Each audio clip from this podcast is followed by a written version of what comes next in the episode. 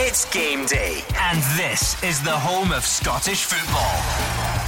It's Clyde One Super Scoreboard.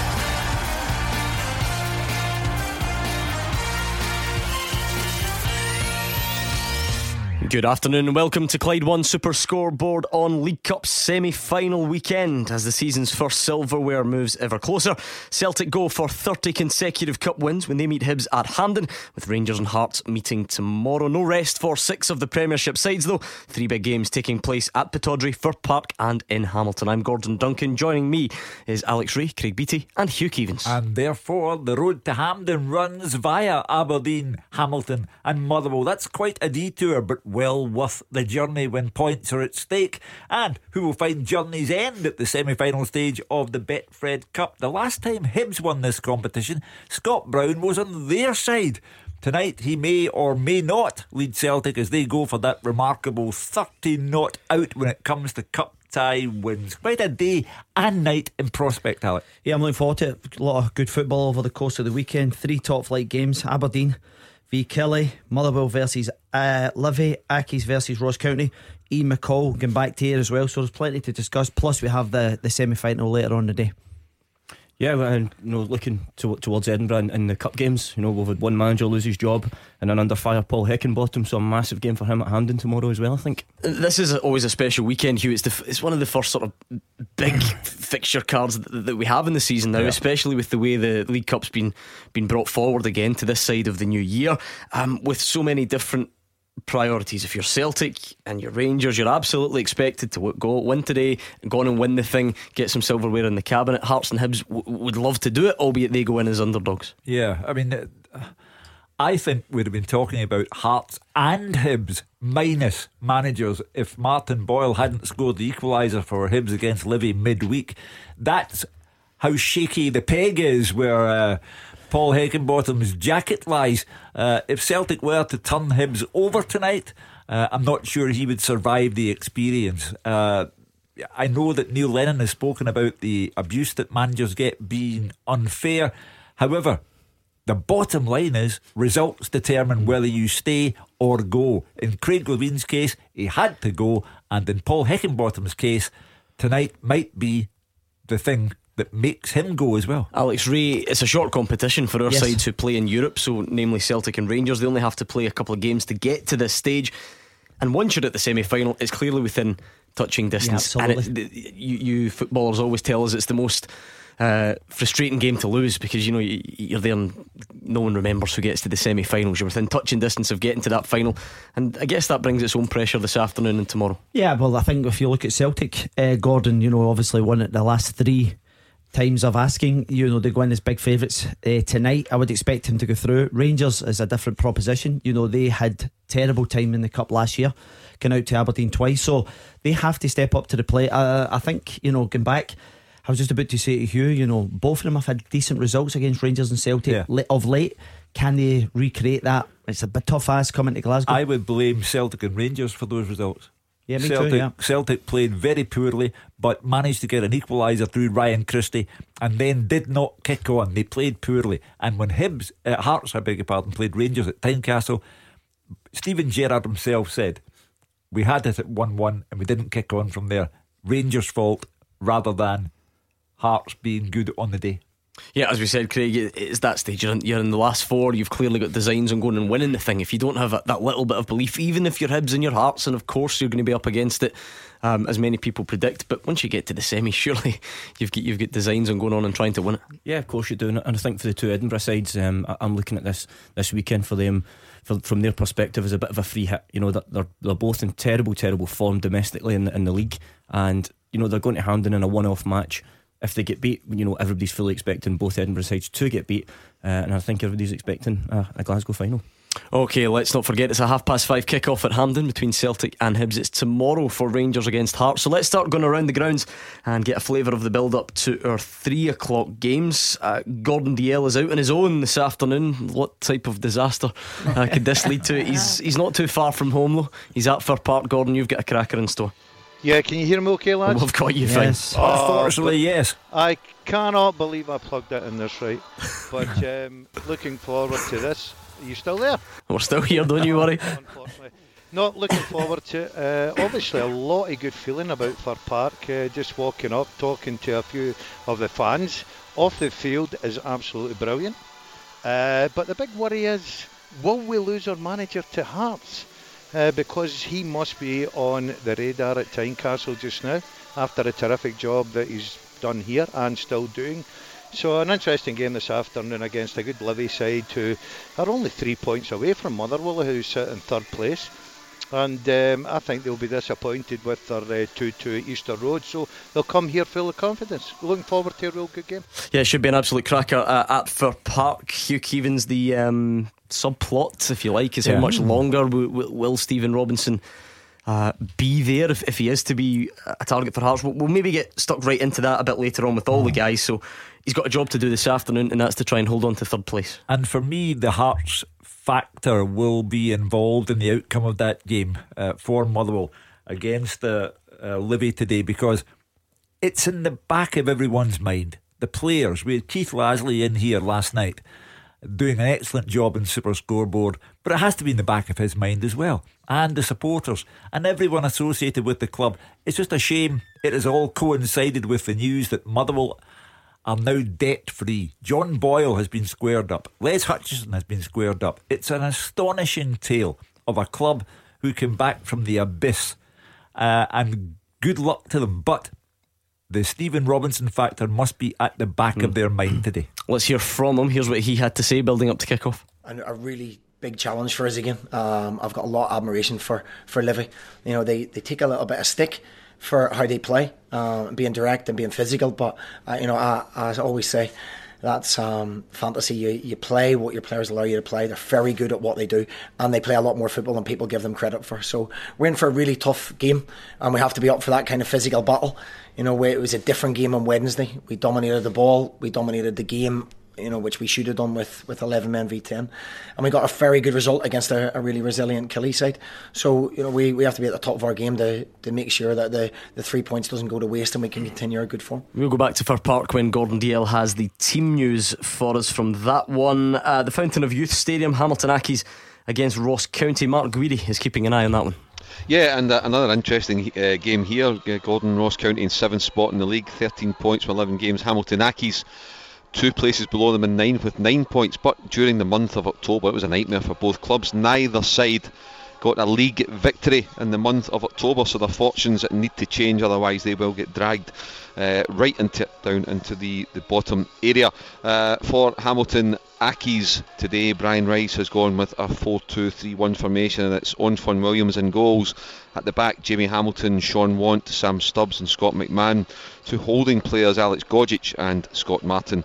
And it's Lewis Smith, Ross Cunningham, and Mickel Miller in behind the lone striker, George Oakley on the bench for Brian Rice's team. It's Southwood, Hunt, Davis, Hughes, Beck, McKinnon, and Moyle. For Ross County, the Highlanders go 4 3 3. Today it's Ross Laidlaw in goals. At the back, Marcus Fraser, Keith Watson, Liam Fontaine, and Richard Foster. In midfield, Lewis Spence, Ross Draper, and Michael Gardyne. And up top, it looks good. Ross Stewart, Lee Irwin, and Billy Mackay. On the bench for the Staggies, it's Dixon Hodge, Kelly, Morris, Mullen, Henderson, Graham, and Chalmers. And today's match referee in Lanarkshire is Colin Steven. Of course, Mark Guidi, these fixtures are a repeat of the opening day fixtures. We've got three Premiership cards, and if you remember going back to that one, 3 0 to Ross County up there in the opening day, they really. It looked like they would maybe send out a bit of a message. Since then, it's been up and down. I think they're five without a win now, um, and the Accies have got one win in nine. So it's not great form, but at the same time, they're both doing enough. You know, they're both doing enough. They're getting enough points on the board that if they continue on this vein, they would probably stay up. But I'm sure both managers would like it to be a bit more comfortable. Yeah, I mean, I was at that opening day uh, game um, up in Dingwall, Gordon and uh, Ross County. You know, comfortable winners. Hamilton Accies didn't show up. Ross County looked looked the part. They've picked up a couple of decent results. I think at Tynecastle um, as, as well. But you're right, they have got into a bit of a rut both sides. But history will tell you, Gordon, you look over the course of the season, you know, unless you're Celtic or Rangers every club goes through a spell. Five, six, seven, eight games. Look at look at St Johnstone's start to the season, then they've picked up back to back victories. So you've got to expect that um, these kind of things to happen. It's just how quickly you can get out of the blip. And today, this fixture gives both teams a chance. I think there'll be a winner today, so it's, it's a chance for them to chop, chalk up a win for the first time in more than a month. I looked at my my football coupon this morning and I deliberately stayed away from this game because as much as I think there will be a winner I just couldn't pick one. I think it's going to be very very close but I do expect one of the teams to leave with three points and I'll tell you later on which one I'm going for. Please gamble responsibly. Uh, Pittodrie is the venue for Aberdeen against Kilmarnock. Dave Galloway is the man for that one. Thanks Gordon. Well in the wake of last weekend's hammering by Celtic it's been a very positive few days for Aberdeen with victory at Hamilton on Wednesday then the official opening of the club's 12 million training complex by Sir Alex Ferguson on Thursday. This afternoon, the Dons are keen to continue the feel good factor by beating Kilmarnock, but that'll be easier said than done against a well organised team. Although Killie lost to Motherwell in midweek, the recent form has been pretty decent and they've kept clean sheets in four of their previous six games. These two sides fought out a nil-nil draw at Rugby Park earlier in the season, and we all really hope today's encounter is a lot more pleasing on the eye. To the teams then, and Aberdeen make two changes. In come Mikey Devlin and Curtis Main out. Drop Andy Considine and Craig Bryson. So it's Joe Lewis in goals across the back. Shay Logan, Scott McKenna, Mikey Devlin, and Greg Leigh. Midfield Ryan Hedges, Lewis Ferguson, Zak Vyner, and Niall McGinn up top. Sam Cosgrove and Curtis Main. Substitutes Cerny, Considine, Campbell, Gallagher, Anderson, McLennan, and Wilson. As for Kilmarnock, well, they make uh, quite a few changes, four changes. In come Ian Wilson, Liam Miller, Chris Burke, and Eamon Brophy, replacing Connor Johnson, Alex Bruce, uh, Mohamed El Makrini, and Simeon Jackson. So it's uh, Laurentiu Branescu in goals across the back, Stephen O'Donnell, Ian Wilson, Alan Power, and Niko Hamalainen. Midfield, Rory McKenzie, Gary Dicker, Dom Thomas, and Chris Burke. Up front, Eamon Brophy and Liam Miller. Substitutes for Killie today uh, Koprivec, uh, Jackson, Sinclair, Brindley, Barlow, and Lynch. And your match referee here at Pittodrie, Kevin Clancy. And as Dave Galloway quite rightly says, a big week for Aberdeen off the field, the opening of that £12 million training complex. Let's hear from Derek McInnes. We used to avoid having the conversation with players when they asked about training facilities and, and shy away from it. Now we've got a facility here that we can be proud of, not only in the professional part of it, which was very important, but throughout the, the academy, for the coaches, you know, a real shot in the arm for them. Um, for the kids to, to practice in, a, in a, an environment that's conducive to improving. So um, I think it's uh, it's great now we've got something of this quality uh, in Aberdeen, and uh, from our point of view, just can't wait to get started and get in here. It looks great, and it's yeah. the type of facility that one or maybe third, fourth, whatever you want to call it, biggest club should have. It's fitting. I'm astonished actually. I, I watched uh, Sir Alec give his speech and talk about how the new facility would give Aberdeen a base from which to work. And I'm thinking, Sir Alex won two European trophies with this club, and it takes them until 2019 to have their own training facility. I find that astonishing. However, they've got it now, and after Sir Alex being there, and after scraping by against Hamilton Accies in midweek, they've got to kick on against a Kilmarnock side who have been beset by suspension and injury problems. They've got to kick on today. It's bad enough for Sir Alex with Man U losing 1 0 with two minutes to go at Bournemouth. He doesn't want to ask somebody what was the Aberdeen score and find out they've lost to Kilmarnock as well. Uh, it's the Ian McCall Derby. That's our featured championship match. Ayr United against Partick Thistle. Roger Hannah is looking ahead to that one. Yeah, and I can confirm Mr. McCall is back in the building just six weeks after leaving second place Ayr United in a promotion fight to go back to Partick Thistle in a relegation scrap. McCall brings the Jags down to Somerset Park. He had four years here as manager Gordon, two promotions and a playoff battle last season as well. But he's decided to swap it for a relegation fight, a second spell in charge of the Jags. He left there, as we say, in second place. He signed most of the players that will play against him today. He also signed Mark Kerr, the man who succeeded him as manager who celebrated his first win as Ayr United boss at Cappielow on Tuesday night.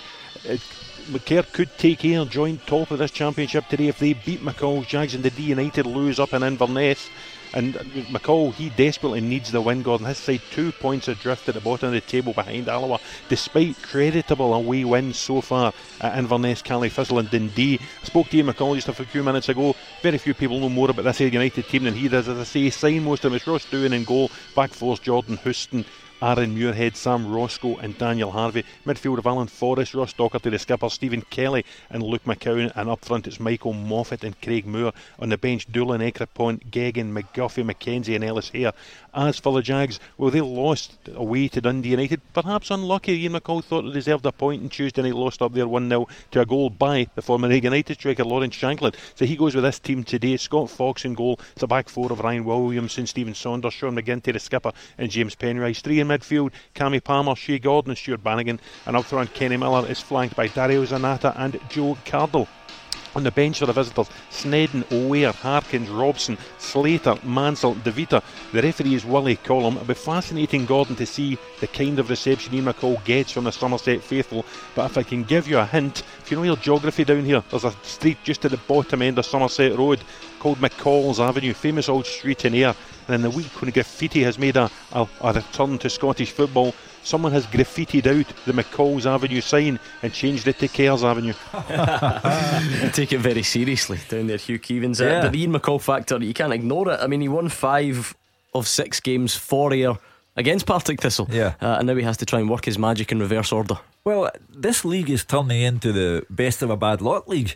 Uh, Dundee United are top and uh, have uh, a relatively poor record. Ayr United are second top and have lost three of the last five games.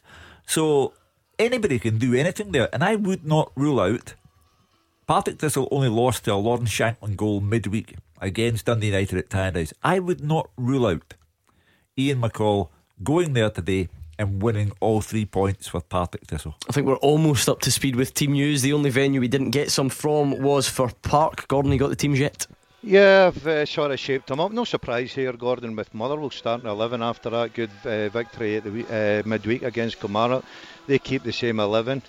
Uh, it'll be a 4-3-3 as normal. Gillespie and goals, a back four, Grimshaw, Gallagher, uh, Hartley, Car- Carroll, a midfield three of Donnelly, Campbell and Polworth. Hylton, Long and Cole will be the attacking three this afternoon. Uh, for the visitors, they have to make one change. Unfortunately, no Lyndon Dykes. Uh, obviously, Robinson gets injured uh, in Wednesday night, so he's missing. So they have to go with one change. It'll be Sarkic in goals, Odoffin, Lithgow, Guthrie, and McMillan at the back. Bartley, Crawford just sitting in front of the back four, with Lawless, Pittman, and Sibbald, and up front Scott Tiffoney. And the referee is Ewan Anderson at Fir Park this afternoon. There we go. You're all set then. You've got the team news from our featured matches Motherwell Livingston, Aberdeen Kilmarnock, Hamilton Ross County, and Ayr United Partick Thistle in the Championship. Later on, of course, Hibs against Celtic, half past five kickoff at Hampden Park. Uh, at this point on a Saturday, we always get all the guys involved. We take a look back on the week's biggest stories, and that involves the managerial situation at Tynecastle. Let's get some suggestions on who the new boss should be next. Clyde One Super Scoreboard with Thompson's personal injury solicitors. Getting you full compensation is their goal. Talk to Thompsons.com. From the writer and director of I, Daniel Blake, critics are calling sub- Hugh Keevins, Craig Beattie, and Alex Rae are in the studio. We've got the top team all around the grounds as we build up to three o'clock kickoffs at Motherwell against Livingston, Aberdeen against Kilmarnock, Hamilton against Ross County, and in the Championship, Ayr United against Partick Thistle. Then the big one, the first of the Betfred Cup semi finals at Hampden Hibs against Celtic. We, of course, will give plenty of attention to that one as the afternoon progresses. But at this time on a Saturday, we always get all the guys involved. Uh, we look back on some of the week's biggest stories. I think it's a fairly easy one this week. Hugh Keevins, the managerial situation at Tynecastle. I agree with Neil Lennon when he says that uh, the excesses shown by supporters, putting graffiti in the walls outside Tynecastle, etc., etc., that's not good. And we can live without it, thank you. However, it was inevitable that Craig Levein would lose his job. The results simply did not justify keeping him on as manager. It's not a clean break. I'm not sure I understand what it's all about because you're going to have managers assessing whether or not to go to Tynecastle to replace Craig Levein, knowing he's still there. But it was the right thing for Hearts to do. Uh, Mark Guidi and Roger Hannah, I think you're the only two we've not spoken to since this news broke. I'm always on the lookout for an alternative opinion. Every single person who's been on the show, everyone who phoned in, said it was the right call and had no problem with the timing. Anyone care to go against that? Or are you all in agreement? No, listen. First of all, I like Craig Levein. Good man, good person, good company, good football man. But we're not here to judge him whether you like somebody or not. It was the right decision. Uh, unfortunately, I don't like to see anybody lose their job, but it was the right decision for Hart to replace him. Just to pick up on Hugh's point about any managers coming in, Craig Levein still bringing the building. He's pretty much there in name only, Hugh. He will not be about the place. He might be in one or two nights a week for a, a glance at the academy and see how things are going. But in terms of any influence over the board, any influence over first team matters or directly below first team matters for that matter, he will have none. So you're not getting in with Craig Levein having any influence on you, whether it's Stephen Robinson, Austin McPhee, Jack Ross, whoever the next Hearts manager um, is going to be. So that clears that up, and that's the way um, it should be. Uh, Hearts' form in the past six or seven months, barring the Scottish Cup final, has been nothing short of appalling. But I think I give them an extra chance now getting into the game tomorrow. I still fancy Rangers, but I certainly think Hearts are going to make much more of a contest of it. What makes you say that? And maybe Craig and Alex and all the guys can, can throw in their, their tuppence worth on this because we brought it up last night. Keith Lasley trying to explain that sometimes it just happens. You can't really put your finger on why Hugh, being Hugh, is just not having it. Doesn't think it's a it's a possibility. As guys who've been in dressing rooms, why can it happen that all of a sudden the manager goes and something changes? Yeah, well, for me, it's about freeing up the players. You know, they're playing with kind of lack of confidence. They just go out and have that freedom. You know, there maybe uh, the new manager might be in attendance in the stand. You may be trying to think to yourself, I need to kick on here. And it's just human nature. You know, I went into St Mirren, they'd won 2 and 16 or something, and we won the game. And I just said to the guys, go and enjoy yourself, go and play with a smile. And that was my and gambit, just to try and get them to start enjoying the football because it becomes really you're talking about pressure and uh-huh. managers getting it players are getting it as well so you know they, it's just about trying to kind of free them up in some way and just say go and enjoy it you're not hiding into nothing here anyway everybody's got you as underdogs go and play. I just think this one game in isolation Rangers Hampden, semi final Rangers desperate to get to a cup final desperate to get that tangible achievement a trophy. I don't see how you go from abject, which Hearts were midweek at St Johnstone, to admirable against a, a Rangers side who are joint top with Celtic and who look like a very good team. I, I just don't think it's sure, possible. you said that a few weeks ago when we were sat here. You thought it'd be three or four we going through to to Tynecastle, and we were all in agreement. So we thought Rangers are going uh, cement Hearts through there. But you know, in any given day, and well, this is a fact players raise their game against Rangers and Celtic. So you know anything is actually possible. Mm.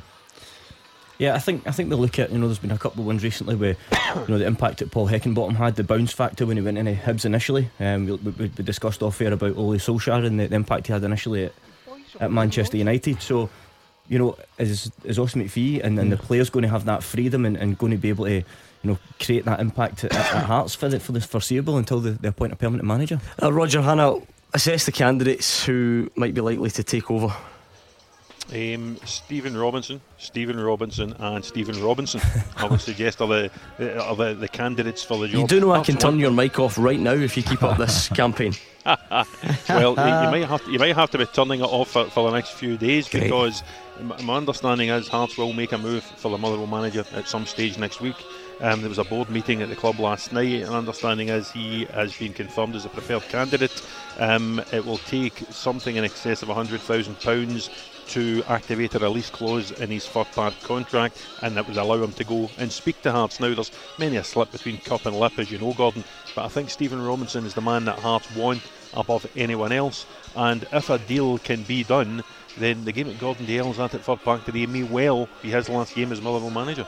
My sole focus is Motherwell. We're doing well and we have to make sure we stay in that position tomorrow and, and we have to be at the top of our game to do that. So, unfortunately, the nature of the job that we're in, um, it's horrible at times. It's a lonely job at times, um, you know, and nobody wants to see another manager get sacked. So, yeah, that's it, it's hard to take, you know, and, and I'm, I'm, sure Craig will, will, bounce back from that. So, um, it's it's a tough industry, unfortunately. There's a real raw enthusiasm. Um, we play off the cuff at times. There's a lot of invention, and yeah, who knows how far we can go? You know, I've got a belief in them.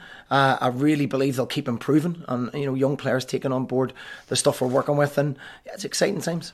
Gordon Dalziel, what is it about Stephen Robinson then that, that makes him high on Hearts' list of priorities? Um, just what he's built here at Fir Park, uh, Gordon. Uh, obviously not in the biggest budget. His recruitment's been very, very good. I think the big difference for the Motherwell manager's been the style of play. Now, when he came in at first, he had a lot of big lads in the team. He played direct football. Yes, he got results, but the style of football wasn't great. Uh, he's brought in youngsters, he's given them an opportunity, and it's certainly worked. And some of the football they play, uh, with the pace that they've got up front as well, he's got a great eye for going down south and recruiting players that no one's ever heard of, coming up and doing a terrific turn. Um, so I am not surprised whatsoever that Hearts will look at this manager, and if they do and they tick all the boxes, then I'm sad to say I was up here at quarter to eight myself with my Motherwell strip on, protesting, but I was only one here because nobody else was here and it was closed. Um, I think he will be at Tynecastle if all the boxes are ticked because, no disrespect, Hearts is a bigger job. Do you know he's not even joking, Hugh? Because it was, it was he was just trying he was trying to be funny. He was going up to he lives near Fir Park. He was up there before eight o'clock this morning Yeah. with his Motherwell strip on, and he was taking a selfie to send to the rest of the boys in the Super Scoreboard group chat. The only problem is a guy in a van spotted him, and I hope this guy phones in Gordon to ask what on earth you were doing loitering outside Fir Park eight o'clock this morning. Yeah, You know I'm not really good with all selfies, Gordon, and I'm standing there trying to get the best pose in, and um, he just he just pulls right up in his van because the place was deserted. And he puts the window down and he just stares at me for about 10 seconds and then drives off shaking his Were you head. not, were you not on the way home there? Dazzy, is that you on the way home for last night? Uh, unfortunately, no, I didn't early night. I was going to the gym, Alec, Oh, uh, right, to aye. do a Athlete, bit yeah, of uh, sure, sure. exercise. Two main worries for Motherwell Football Club this weekend. One is that Stephen Robinson's on his way to Tynecastle. The second one is that Pinocchio gets the job. I don't think there's any danger. Uh, Mark Guidi, is it as much of a no brainer as, as some of the other guys have made out? If Stephen Robinson's offered this job, does he take it or does he look at Hearts and think, well, I'm actually a bit more excited about what I'm, I'm building at Motherwell? No, I think he takes it. Um, you know, first of all, it'll be an increase in his salary. Second of all, be a bigger budget. Thirdly, as you well know, Gordon, we've just heard Derek McInnes talking about, Hearts have got a first-class training facility right up there with the best in the country, so you can go and do that. Um, so yeah, it would tick a lot of boxes. It's a kind of natural progression. You look at previous Motherwell managers, Mark McGhee, Stuart McCall, Craig Brown. You know, they- they- they've all done well and, and moved on. And when you look at what he has achieved and considering some of the players that he loses, and uh, you know, Roger mentioned that you know what will really attract Hearts to is is his recruitment. And you look what he gets in terms of value for money, and uh, I can see him being um, appointed by Hearts and being an excellent uh, appointment to him. But I do hope that there's a role still at Hearts if he wants it for, for Austin McPhee because he is a, a first class operator um, as well. He really Well, is a, a, a good guy to have. They're both Northern Irish, or work for Northern Ireland, and uh, I do believe there's mutual respect there, Mark. Paul Heckingbottom said an interesting thing about club management the other day. It ends in one of two ways. Yeah, you get the sack, or before that happens, you move on to another club.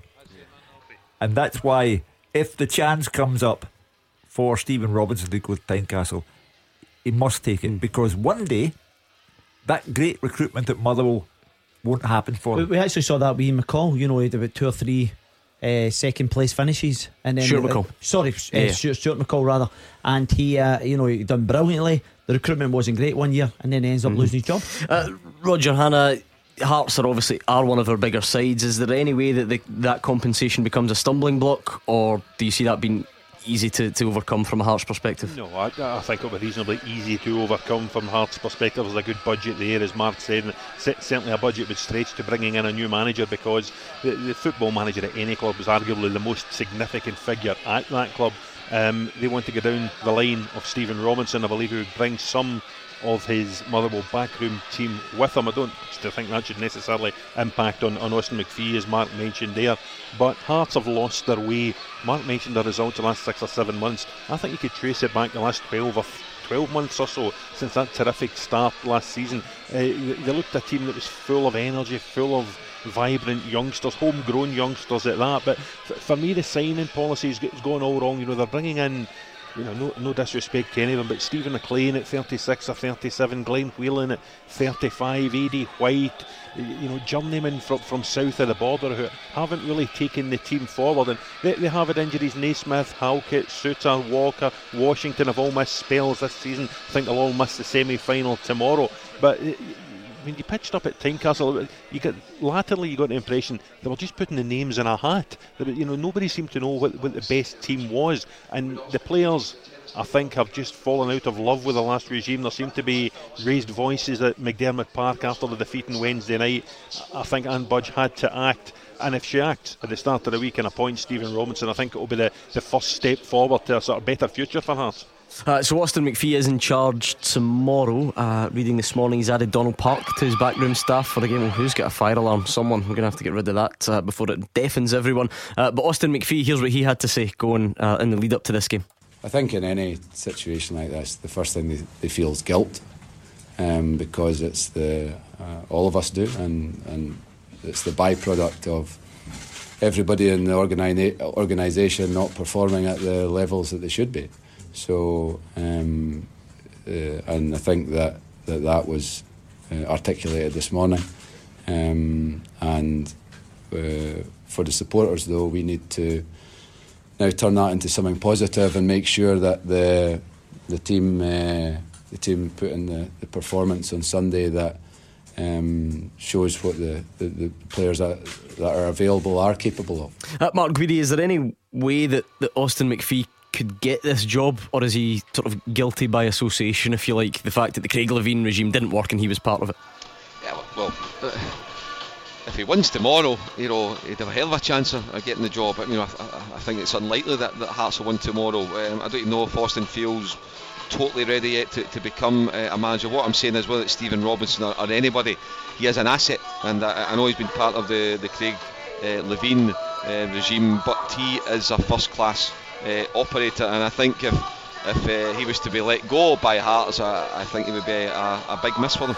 Uh, Roger Hannah, that may well be true. Um, is, is there any way he gets the job outright? I don't think we've lost Roger Hannah, have we? I think we have. He's, He's disappeared. For Roger. He's away down to McCall's cul-de-sac or whatever it was called to check out the graffiti. I, I don't think there's, you know, I don't think Austin McPhee's in this equation. If I'm being perfectly honest, I think it's Stephen Robinson and I would suspect he would ask Keith Lasley if he wanted to go with him. Keith, being Motherwell through and through, might want to stay at Fir Park if that's possible for him. Uh, but this is about Stephen Robinson. The logical choice. If Anne Budge is willing to pay £150,000 and he appreciates that Hearts is a step up, then deal done. Gordon, sorry, Gordon, I got the impression that Austin McPhee was throwing his hat in, in the ring when I read some stuff this morning. I, Dan, you there? So yeah, I got the I got the impression that he was uh, looking to try and he's saying I've had 600 games where I've been an assistant manager. I've already been in the the post, you know, after uh, Cathro and so forth. So for me, if Stephen Robinson comes in and he is actively looking to get the job, he, he cannot stay, Hugh, because no, you know no. he's already put his his cards yeah. on the table. I heard that, I heard that interview, Alec, and sorry, and um, he was actually highlighting the, the results and the performances that, that the team did as when he was uh, caretaker. Yes, so, so him, to yeah. me, as part of the interview, it, he was actually making a case for, for himself getting the job while he was doing and the, the Hearts supporters are in the market, Craig, for a complete change. Yeah, top to bottom, and those who were there during Ian Cathro's time or Craig Levein's time they're not having it. Uh, Roger Han, I'm trying my best here um, to keep Stephen Robinson at Fir Park. You, is, is there anyone even close on the list? I mean, people are are, are mentioning Jack Ross. I assume, mo- well, obviously because he's, he's he's built himself a decent reputation, but he is available, which helps. Is, is there anyone else that you think might be, be a, a close contender? Oh, listen, there are lots of people available. Derek Adams is out there and available as well. Neil McCann, a former Hearts player, is out there and available. Um, I'm only pressing the claims of Stephen Robinson because we know that he is the guy that Hearts want. You know, it's not just we're not just plucking his name out of thin air. You won't, you won't be glad to hear Gordon. Um, they want it because of the job he's done. Um, it will be interesting to see who would take from Fir Park if a deal's done. If a deal's not done and Hearts then have to move to a plan B who could that plan B be? I, I, am not sure it would be Jack Ross. Could they turn to, to John Robertson, who's been there before, doing a very good job up at Inverness Caley on a, on a very small budget up there? Um, could it be a Derek Adams figure, someone like that? I certainly, you know, it might, if they win tomorrow and start getting up the league, you know, perhaps the plan B could be Austin McPhee, but for me at the minute, Stephen Robinson is the outstanding candidate. He's an odds on favourite with the bookies, and he's the guy that Hearts want. Fine, if you say so, let's leave it there. We've got some big games coming up at 3 o'clock. We're going to go round the grounds and build up to kick off next. Clyde One Super Scoreboard with Thompson's Road Accident Solicitors. The compensation you deserve when you've been sidelined. Talk to Thompsons.com. It's Betfred Cup semi final weekend. Hibs against Celtic at Hampden at half past five. Rangers against Hearts tomorrow at the National Stadium as well. I'm Gordon Duncan, Alex Rae, Craig Beattie, and Hugh Keevins are in the studio. We've got the top team all around the grounds as we build up to the three o'clock games on a Saturday afternoon. So let's go back around and get a flavour of the build up. Let's go back to Fir Park. Roger Hannah's already been billing this as Stephen Robinson's last game in charge of Motherwell Gordon Dalziel. Um, but there's a bit of work to be done before we concern ourselves with that. When you look at, at Motherwell's recent form, disappointing loss to Aberdeen, mm-hmm. then lost to Rangers, albeit with Steven Gerrard calling them outstanding and so on. So clearly a bit of um, a bit of confidence to be taken from that, and then back to winning ways against Kilmarnock. Aberdeen and Kilmarnock play each other. So this is clearly a, an important day if Motherwell want to hang on to that third place for as long as possible. Yeah, not just that, Gordon. If they had to lose today, you look at Livingston. Nobody's really mentioning them. They're only six points behind. Uh, that would close the gap right up to three. I think this is a cracking game. The last time Livy came here, Motherwell were three up after about 20 25 minutes. And Livy, you know what they're going to give. They just they play at the final whistle. And the lad that's uh, come in today, uh, up front, Tiffoney, he actually scored two that day, so it's a good uh, hunting ground for him. He'll be looking forward to the opportunity, obviously, with injuries that Livingston's got. Um, so I think this will be a real difficult game now. I know that a lot of people talk about the style of football Livingston play. I don't buy into this. They just hit the ball long. I think they've got players, especially in the middle of the park, that can get the ball down and play and play some nice, attractive football. But I think Motherwell be looking, especially after the Kilmarnock game. Yeah, okay, Kilmarnock went down to 10 men, but sometimes it's more difficult to break 10 men down. And they got the result, and I just like the I like the look in Motherwell's front three, Gordon. I think they've got good pace. I like Cole. I think he'll bang in goals. Uh, Long's a, a, a, willing worker. He'll run into the channels for you. He'll try and hold the ball up for you. Hylton's get bags of bags of pace. Uh, the pitch, as usual, is absolutely perfect. Conditions are perfect. I'm thinking on for an absolute game of the day here. Uh, well, we will find out. Aberdeen against Kilmarnock at Pittodrie. Dave Galloway is looking ahead to that one. Uh, Dave, this is one of those stats that's maybe a bit empty because the fixtures haven't been kind, but Aberdeen haven't won at Pittodrie since the 31st of August, and the last time the home fans got a look at them, they were absolutely hammered by Celtic. So, is, is there a an extra pressure there to go and put on a winning performance uh, in front of the home fans? You, have hit the nail right on the head there, Gordon. You know, it was an absolutely abysmal performance against a, an excellent Celtic side last weekend who could easily have won by far more. I mean, at half time, I was thinking, could this be another, you know, 9 0 here? Um, Aberdeen in desperate need of a boost. They certainly got a lift with a hard fought victory over Hamilton uh, in midweek on Wednesday night. They played some decent football, and also there was, uh, as I've mentioned earlier, the opening of that state of the art training academy at a cost of about £12 million uh, by Sir Alex Ferguson. But they really must uh, build on that. They really must get some consistency and some momentum going, you know, before the international break. Absolutely essential. It's about making it all come together, Hugh, because the, the, the £12 million training complex is great, and hopefully that provides a structure which allows Aberdeen to create better players, attract better players in the future. Having said that, that, that won't keep the fans warm at quarter to five if they lose at home to Kilmarnock. You know that that will always be the priority. I know that uh, people were upset at a lot of us banging on about how bad Aberdeen were, but it is possible to say that Celtic were magnificent at Pittodrie last weekend, and Aberdeen at the same time were not even mediocre. They weren't even as good as that. They have to win back the forgiveness of their own people today. They've got the platform, as Sir Alex said, from which to go forward. However, one step at a time. They simply need to get a convincing home win against a Kilmarnock side who are fairly miserly when it comes to conceding goals. Aberdeen must win that game today and start the road back.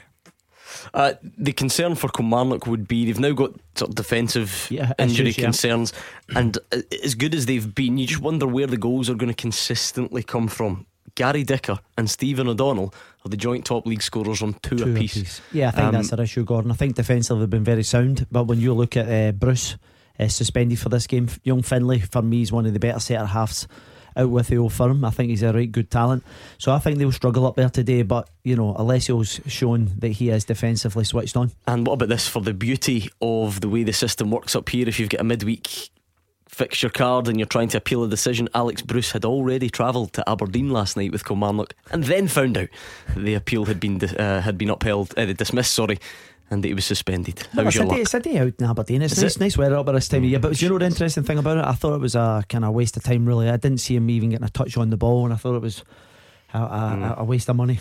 Uh, let's hear from Brian Rice ahead of Hamilton Accies home game against Ross County this afternoon. I think their energy, their enthusiasm, and they, they want to play football. They've, they've had a wee taste of it, you know. So, you know, I think they'll be bursting to get back out. I'm hoping they're bursting to get back out onto the pitch. Um, and like I say, there's not a lot of first team experience in there alongside them. You know, when I look at last night, I've, I've got the goalkeeper, obviously, uh, Scott, Mc, Scott McMahon. He's played a, quite a few games. Alec Gogic, played quite a few games. And you look at everybody else, even George Oakley hasn't played that many games. So I think if you added up all our appearances last night as a whole, it, it'd be relatively low. I mean, granted, Mark Guidi, this has come against partly Celtic and Rangers, so you can have a degree of sympathy for Ross County, but the fact remains they have conceded 14 goals in the last four games. So I wonder if that's something Brian Rice be trying to take advantage of. I'm sure he will. Yeah, I mean, there- there- there's no doubt there'll be a bit of fragility there in, in terms of the confidence uh, from the, the backbone of Ross County. Hamilton Accies been at home. You know, I've watched them a number of times. They certainly get it players are line up today. Uh, I like the look of the, the front four, if you like. You know, young Lewis Smith and Ross Cunningham. Mickel Miller's always a threat.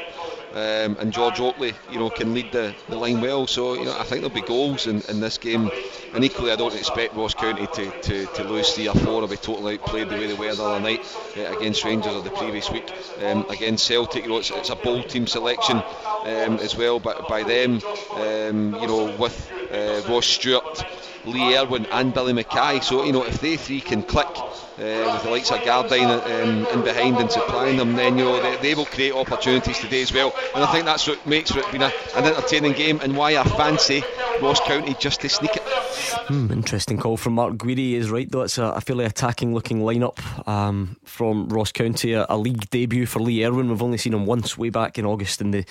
Uh, the Betfred Cup against Partick Thistle. Speaking of the Jags, Ayr United against Partick Thistle is our featured championship match.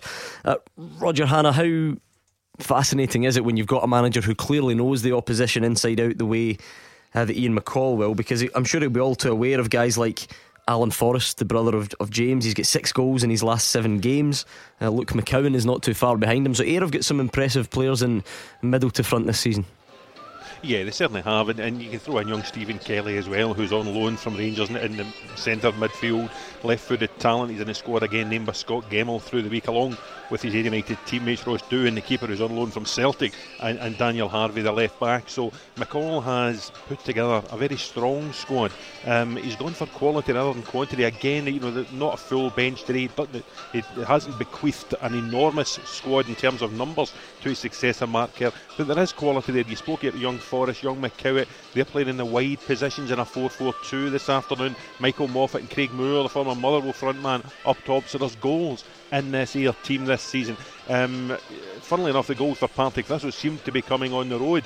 Um, three at Dundee, three at Inverness. They've struggled at home since Ian McCall went back to Firhill, but their away form's been good. So I would expect a decent performance from Thistle here this afternoon, despite the fact that, as we said, two points adrift at the bottom of the table. Um, I'm just going to take Ayr United just to edge it though, because of the form of the likes of Forrest and Kelly and McCowan going forward. I'm sure Partick Thistle have taken a hardly band of fans to the seaside for a day out. Um, we had a few on the phone last Saturday, actually, Roger, talking about sort of being brought back down to earth with the disappointing result, a, a wake up call. These were the types of phrases that were being used. So um, I'm sure Ian McCall knows knows fine well the importance of getting something today.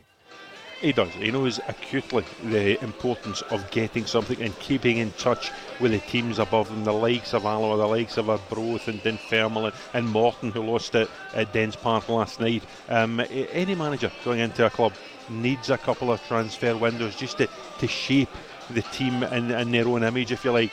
Ian McCall came in in September after the transfer window would close, so January will be an important one for him to get in and also get out players at Partick Thistle he believes have underachieved for previous managers get the squad in the shape he wants for the second half of the season because I think I think consolidation again in the championship is all Ian McCall can look to this season and then if he can get another transfer window next summer he, could then go again with a full season next year uh, that's Roger Hannah keeping an eye on Ayr United Partick Thistle, our featured championship match in the Premiership. Motherwell Livingston, Aberdeen Kilmarnock, Hamilton Ross County, and at half past five, Hibs against Celtic in the first of the Betfred Cup semi finals. The scene is set and the kick-offs are next. Clyde One Super Scoreboard with Thompson's personal injury solicitors. They play to win every time. Talk to Thompsons.com. Full time Somerset Park, Roger Hannah. One of our own as well. Ayr United 4, Partick Thistle 1. A disastrous return to Somerset Park for Ian McCall. Just six weeks after he quit the honest men to take charge of Thistle, the team that he built has absolutely dismantled the team that he left to take over. They could have been behind Thistle inside two minutes. Craig Moore's shot, a terrific save by Scott Fox. A loose ball breaking to Luke McCowan. He blazed over when he really should have hit the target. But Ayr did take the lead in 10 minutes. Jordan Houston making progress down the right firing a ball into the box and a terrific right foot shot, controlled and low from Craig Moore from 10 yards back across Fox and inside the far post. It was 2 0 after 17 minutes. This time the damage done down the left hand side by Luke McCowan. His cross and a terrific close range header from Michael Moffat, steering the ball away from goalkeeper Fox for 2 0. McCall made a tactical change after just 28 minutes. Midfielder Shea Gordon hooked striker Lewis Mansell sent on, but it just couldn't stem the tide. Had more chances before the break. Alan Forrest twice firing over the top when he might have hit the target. 40 seconds into the second half, Forrest again was denied by Scott Fox. A terrific save after a Michael Moffat pass, but the winger just wouldn't be denied. And he scored a terrific solo goal after 49 minutes to effectively end the game as a contest. Down the left hand side, cut in onto his right foot and fired a shot across Fox inside the far post. 3 0 became 4 0 just three minutes later. Sorry, Ayr were well into a Moore got the third goal, and then it was Forrest's fourth goal coming in and firing into the far side. Forrest almost repeated the trick after 68 minutes. He was absolutely terrorising the Thistle defence at this stage, coming in off the flank. Another shot, this time just off target. Mark Kerr, the New Year boys, gave all three goal scorers, Forrest, Moore, and Moffat, an early rest, and Thistle came into the game way too late. They got a consolation after 79 minutes across from the right, a close range header from Joe Cardle past Ross Doohan for 4 1. Injury time substitute Mansell should have scored, but he fired way over the top. But Thistle didn't deserve a second goal at all. One way traffic for far too long in the game. They remain rooted to the foot of the table. Ayr now cemented in second place. A disastrous return for Ian McCall. Ayr United 4, Partick Thistle 1. Looking forward to hearing from Ian McCall. Roger Hannah will go and speak to him. Partick fans, in 10 minutes' time, you'll be able to speak to us. What did you make of that today? A really, really tough result 0141951. 1025. Scott Martin has been sent off for Hamilton Accies. It's 2 all um, for foul and abusive language, apparently. 93 minutes on the clock in that one. 2 all. Still no other full times. Have we got any other full time whistles yet? No. Uh, what about Partick Thistle then, Hugh? Um, it's dangerous. Rooted to the bottom, as uh, Roger Hannah said, and with no apparent sign of improvement following Ian McCall's arrival as manager. I know it's a six week period that he's been there, but he will know himself that what he has is, it would appear, not good enough. And he might need a good January transfer window. They have been highs and lows, but now they're getting too many lows. And it's full time in Hamilton. Hamilton against Ross County. Mark Guidi. Full time, Hamilton Accies 2, Ross County 2. A classic ding dong of a game. Both sides still looking for their first victory in over a month, but the good news for both is they both jump up a place in the table thanks to the results. It was a perfect start for the Highlanders. They took the lead in the first minute. Lee Evans shot, spilled by Owain Fon Williams, and there was a veteran poacher, Billy Mackay, to smash it home from three yards. In the 27th minute, Ross County had a good penalty claim turned down by referee Colin Steven. Alex Gogic appeared to file Ross Stewart inside the box. For Hamilton Accies, they didn't show a thing in the first half, but they were re energised and found some focus in the final third at half time when the veteran striker Steve Davis came on. He came close with a 25 yard free kick in the 49th minute, and then in the 51st minute, the home team equalised. It was a brilliant teenager, Lewis Smith, showed great tenacity inside the box to hold off defenders and smash a shot with his left foot eight yards out past the county goalkeeper Ross Laidlaw. And then the home team went 2 1 up. A brilliant goal from George Oakley, their striker, 14 yard right foot shot gave Laidlaw no chance. Ross County kept at it and they were rewarded with a brilliant, it was a classic counter attacking goal. Long ball over the top. Michael Gardyne showed some brilliant play down the left hand side, down the wing, and he picked out substitute Brian Graham with a perfect cutback and he slammed the shot with magnificent accuracy from 14 yards past Owain Fon Williams. It looked as though that was going to be it, but there was drama in stoppage time. Scott Martin, the Accies midfielder, given a straight red card. And then, right after that, in the final seconds, Fontaine thought he'd scored the winner with a header at the back post, but it produced a world class save from Fon Williams to deny him. Full time in Lanarkshire. Hamilton Accies 2, Ross County 2. And who was your Clyde 1 Super Scoreboard man of the match, Mark? By a distance, the Clyde 1 Super Scoreboard man of the match, Lewis Smith. There we go. Let's go to Fir Park where it's finished between Motherwell and Livingston. Gordon Dalziel. Yeah, after a disappointing first half, nil nil, it finished here Motherwell 2, Livingston 1. Motherwell come out the second half got off to the best possible start. Polworth, great ball into Christopher Long, just on the right hand side. He fires a shot at goals. It's a decent shot, but the goalkeeper Livingston will not want to see this one again. It goes right through his legs and gives Motherwell an early lead. To be fair to Livingston, they fought very, very hard. They started throwing men forward and get back in the game from a corner kick. It comes swings over to the back post. Uh, Tiffoney pulls it down to Fante Cole, a centre forward, making that what you call a centre forward's challenge. I looks at the referee, Euan Anderson, he doesn't spot, uh, point to the spot right away. He takes his time and then gives a penalty kick. And I think a few of the Motherwell players were upset with that decision. And really, I've never witnessed this before. I look down and Lawless gets his tracksuit off. Livingston stands still. He runs on, they make the substitution. He just grabs the ball, puts it in the spot, and he hammers it by Gillespie to make it 1 1. Then you're thinking end to end stuff they're going to be a winner in this game. I think both teams, would, especially Livingston, would have settled for a point here this afternoon. But it was Allan Campbell who I thought was absolutely brilliant middle of part second half. His energy, everything about him, he never gives up. He got a little bit of luck. There was a shot fired in. Uh, Guthrie put a leg out to try and block it going towards the goals, and it fell beautifully for Campbell, eight yards out. And as calm as you like, he side footed it into the net. You're thinking that's it all over now. Livingston have nothing more to offer. But I've got to say, with about two or three minutes left on the clock, the ball falls to Steve Lawson at the back post. And he has got to score. He has got to get his team a point here at Fir Park. What a viable point it would be. A terrific point. But good goalkeeping from Gillespie uh, keeps it out. And uh, obviously, Motherwell go on to win this. The big question mark, a lot of Motherwell supporters leaving Fir Park uh, this afternoon. Will it be Steve Robertson's last game? Uh, another victory under his belt, sitting proudly in third place.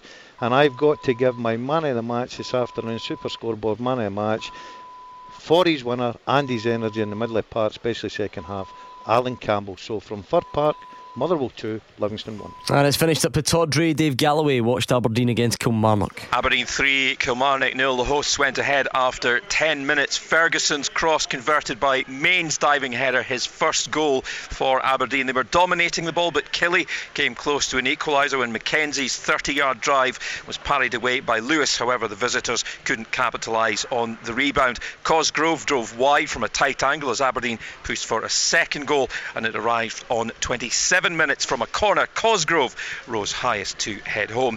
Killie came into things a bit, and Burke's powerful free kick forced a reaction save from Lewis, whose face kept the ball out. He required treatment for that. Then Powers' deflected 25 yard shot was brilliantly turned behind by Lewis. Cosgrove went close to making it 3 0 soon after the restart. His 20 yard drive coming back off the inside of the post. Kilmarnock stringing some nice passes together without seriously threatening, but um, Aberdeen stepped things up and Branescu pulled off two saves in quick succession from McLennan, the first of which was absolutely tremendous after Gallagher set things up with good work down the left hand side. Then terrific skills from the classy Ferguson almost led to a third goal, working his way in cleverly from the touchline, only to see his effort deflected over the bar. Finally, it was 3 0 after 81 minutes. McKenna unmarked at the back post to score from close range following a corner kick.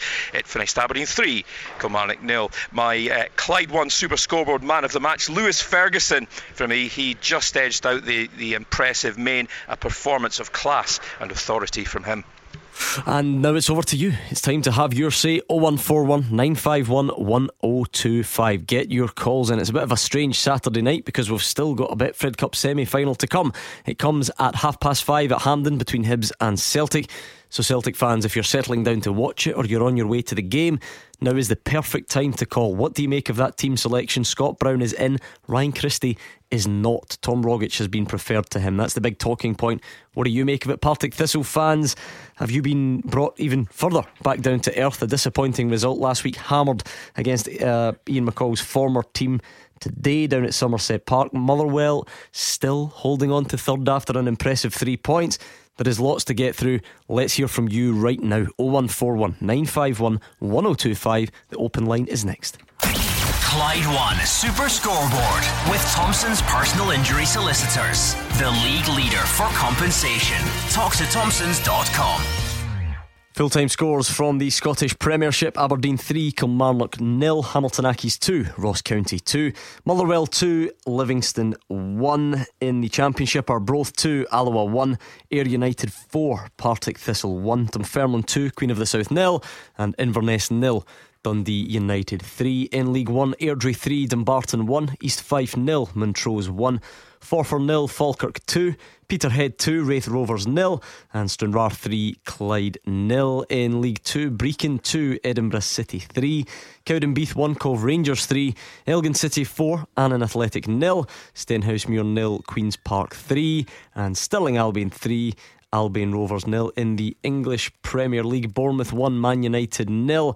Arsenal 1, Wolves 1, Aston Villa 1, Liverpool 2. A 94th minute winner. Brighton 2, Norwich 0, Man City 2, Southampton 1, Sheffield United 3, Burnley 0, and West Ham 2, Newcastle 3. Now it is over to you. The floor is yours 01419511025. An open line like never before, Hugh Keevins, because a Betfred Cup semi final kicks off in 27 minutes' time, halfway through the open line. Yeah, and uh, there'll be mixed reactions. Partick Thistle supporters will be disgusted by what's going on there. Uh, the Hamilton supporters will be pleased that uh, there'll be another fighting point today. Uh, supporters will have to resign themselves to the fact that they are missing too many players. And then we get to Hampden looking wonderful in the, the darkness of a Glasgow Saturday evening. And a Celtic side that will have one or two talking points among the supporters. Tom Rogic preferred to Ryan Christie and uh, Jeremy Frimpong at the age of 18 preferred uh, to Elhamed. Yeah, Celtic fans, this is your last chance to get your thoughts in pre match. Let us know what you make of the game this evening, the team selections. Are you surprised to see Tom Rogic in at the expense of Ryan Christie? Would you have done something different? What about Frimpong? He gets the nod at 18 years of age ahead of Elhamed. Just a couple of things you might want to discuss on 01419511025. Uh, let's go back to Hampden before we take any calls. Get a recap of the full teams and a bit of the build up with Alison Conroy. Yeah, the team's out warming up here at Hampden. Only around 9,000 Hibs fans making the trip through for this semi final against Celtic. They were, of course, the last team to win a domestic trophy before Celtic's dominance. They're trying to make it 30 wins in domestic cup ties tonight. In the process of their 29 wins, they've scored 90 and conceded just nine goals. So it is three changes for Celtic from that win against St Mirren in mid-week. Fraser Forster's in goal, a back four of Jeremy Frimpong, Chris Ajer, Chris Jullien, and Bolly Bolingoli. Front them up be Scott Brown and Callum McGregor with the three of James Forrest, Tom Rogic and Mohamed Elyounoussi. Odsonne Edouard up top. On the bench for Celtic, Gordon, Bitton, Hayes, Christie, Johnston, Cham and Elhamed. For Hibs, two changes from that 2 2 draw with Livingston on Wednesday night. Chris Maxwell in goal, a back four of Tom James, Adam Jackson, Paul Hanlon, and Lewis Stevenson. Then it'll be Melker Hallberg and Josh Vela, the three of Daryl Horgan, Scott Allan, and Stevie Mallan, with Christian Doidge up top. On the bench for Hibs, Marciano, Whitaker, Slivka, Boyle, Newell, Naismith, and Kamberi. And your referee for this Betfred Cup semi final at Hampden is Bobby Madden. 0141 951 1025. Get your thoughts in ahead of kick-off in that one. Celtic fans, Hibs fans, how do you see it going? And what do you make of those team lines? A bit of surprise, I think, amongst the guys in the studio. Hugh Keevins is here, Craig Beattie, and Alex Rae as well. They all certainly expected Ryan Christie to play.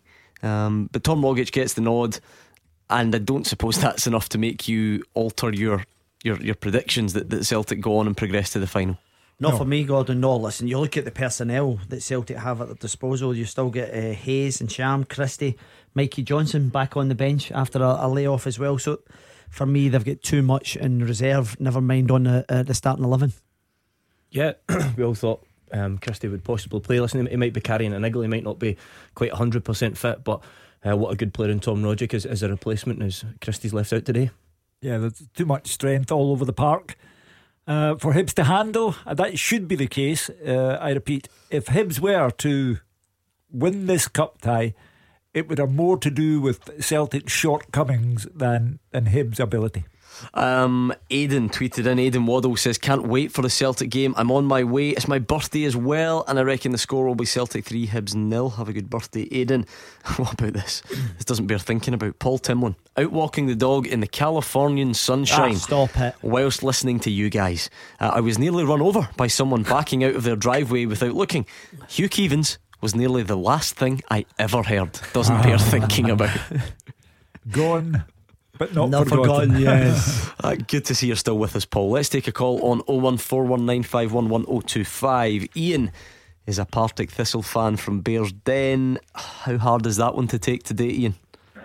Uh, it's gone from bad to worse. Um, I made the foolish mistake of coming on less than two weeks ago and predicting that Thistle would make the playoffs. Um, I think we're lucky to make the way we're going just now to make the playoffs at the bottom of the league to stay up. Um, the, the, the team at the moment, Alex Rae said earlier, that they needed a clear out of players that have been there too long. There's very few players that have been there for more than a season. Uh, and we're still suffering from the guys that Gary Caldwell's brought in and the lack of confidence running through the team. We've only scored one goal and a one penalty in the last three matches, and I really, I, I feel the worst. Really, I can't really blame him McCall yet because he can only work with the players at his disposal. But um, after two good away results, things have just fell apart. I mean, you, you, you can't put any anything other than a, a really negative slant no. on today's result. No. Um, Ian says only scored one goal. More importantly, since last Saturday, three for Arbroath, one for Dundee United, four for Ayr United, eight goals. And uh, it's difficult to see where Thistle are going at the moment. It, it'll have to change in January. New players will need to be brought in. Um, it's just not turned out the way that you thought it would. Fair playing for not, uh, you know, pushing any of the blame on Ian McCall at present, because um, you're right, it needs to get to January to try and shuffle the squad about. Um, but I tell you what, how important are your next two games, Ian? Do you know who they're against? Uh, I've given up looking. Your, your, your, next two matches are at home. They're both at home to Morton and Alloa. That's your next two matches for Thistle. We've done nothing at home this season. Yeah, no, but they, they, take on an, an added significance in, in terms of where you're going to go this year because Alloa are directly above you. So the gap we were kind of looking at the table earlier on. And, and listen, well done. You actually, because I was actually looking at the squad, and you're absolutely right. It has more or less been freshened up with kind of Zanatas and, and guys like that, Cardo and you know, several other players aware come in in the summer. So you look at Devita and guys like that as well. So when I look at that squad, we say this, we've been saying it for the last few years, Ian, about the Partick Thistle uh, players. We think they're, they're too good, they're this and that. But there seems to be something underlying that's not there. You see them more often than we do. So I don't know whether can you put your finger on that, Ian? I don't think they've really got a leader on the part now. There's a lack of confidence. There's nobody there to take his team with the scuff of the neck. I've never really had anybody since Abdul Osman got injured a few years ago and dropped out of the squad. Um, and they've had a couple of different guys as captain, and there's nobody's actually taking him, taking him by the scruff of the neck. Gary, Gary Caldwell actually took the captain's band off of um, Bannigan because he thought it was putting too much pressure on him, and it's not really made any difference to it at all. I would like to hear what Ian McCall has to say about this. Oh, we're going in very soon. Yeah, I'm glad of that because he can give us the, the proper analysis. He sees them every day, he sees them match days. It's gone pear shaped at the moment, three defeats in the space of eight days. And I would like to know we always say, can you put your finger on it? Well, if he can't put his finger mm. on it, then who can? Ian, we mentioned this earlier on. The fact that Ayr United are, are now, you know, they're keeping up pressure at the top of the league. Partick Thistle are bottom. So the fact that they win that game maybe isn't actually a surprise. Although Partick have have got the you know the, his, the recent history of being in the top flight and so on. However, how concerning is, is the manner of the defeat? It's atrocious. I mean, they obviously raised their game against United midweek. They then go to United, who are not the side they were last season because they've lost Lawrence Shankland. Um, they've got a new manager in, a wee bit of a lift, but they're, they're, they should not have really, on paper, they shouldn't have a better squad of players than the guys that are at Firhill just now. And to lose four goals, I mean, Ian McCall making a substitution within half an hour, unless that was an injury, I think it was a panic. I mean, Alec was applauding them for making an early substitution. It didn't do any good. They lost another two goals. Yeah, I mean, obviously, in hindsight, Alec, you, you wouldn't be praising it now as such, but to one man it's a panic. To, to, another man it's it's decisive action. Of course with hindsight you can then say oh well it didn't work. Yeah listen I'm only talking from my own experience. I, I remember we were playing against St. Johnstone whilst the, the Dundee manager. Were getting terrorised down the left hand side and after 25 minutes I took uh, Gavin Swankie off. So I, I know and we went on and won the game. So he's clearly seen that it wasn't working he managed to get to half time, but to come back out at the start of the 2nd mm-hmm. half and lose a goal, for me, they look as if it's they're a soft touch at the moment and they're really struggling for confidence, as Ian says. Don't yep. say we're not good to you. Ian's on the line. Hugh Keevins, your wish is our command. Right. These are the thoughts of Ian McCall. Ayr United were very good, we were very poor, uh, and uh, you know. Second half we were far far better, but that's only because United put the foot off the gas. Simple as that. So uh, it was very, very poor from us and, and looked like a different team from Tuesday night at Tannadice. And uh, you know, that's something we've got to address because I know everybody says, oh, we could be a top four. We're not. We're in a relegation fight. Simple yeah. as that. You mm-hmm. know, listen, there'll be another three or four teams dragged into it. There's no doubt about that. But we need to start winning. We've had seven games. We've only won three of them and lost four. Um, you know, we've got an opportunity on Saturday to win our fourth game, and we've got to take that because today uh, wasn't good enough. And I take full responsibility. Not any other manager, me. Uh, we've got to do better. Do you need to get to January? And no, I mean, they've, they've proved in, in, games at Inverness, games at Dundee, games at Dundee and United that they've got. I mean, I, I, think like most clubs, you look to bring in two or three, but you know, performances like that today makes you think you want to bring in more. But you know, I, have I've been completely honest with them. That, you know, they've got till January, and I hope a lot of them come through and, and, and do well and do better. And starting Saturday against Morton, because right at this minute I can't change what's just happened what I can try and do is influence. But there's a, the game is Saturday coming against Morton, but there's a lot of work needing done. Is that the biggest problem? The inconsistency, because one, one minute you're playing. Well, I don't know if any guys were at Tannadice and Tuesday they were excellent, and they, they, if any teams are doing it was us. And then today, to we went in at half time at 2 0, but it could have been 5 or 6 in my opinion. And the only reason the second half was, was better was because they took the foot off, I guess. Ian, what do you make of that? well, he's, he's being honest. Uh, they were terrible today. But why can they play so well against the United and then so poorly four days later? Uh, uh, really, well, what's what's the difference? Hey, Hugh Keevins, it was interesting though, not hiding behind this idea of get to January because loads no. of managers do that, and Ian McCall unwilling to, and also telling anyone who's focused on this aim to get in the playoffs, forget that. This is a relegation battle first. Yeah, but also in there, he said, I've told some of them they've got until January so clearly, it's in his mind to try and change things uh, in the window. Um, and he has told them and therefore they're on borrowed time unless they can start to produce performances. Now, as Craig Beattie has said, it's Morton followed by Alloa. These to use the cliche, are must win. They're both at Firhill. Ian and Bears Bearsden, thank you very much for the call. 0141 951 1025. Motherwell were one of the big winners in the Premiership today, still sitting pretty in third place after a win against Livingston.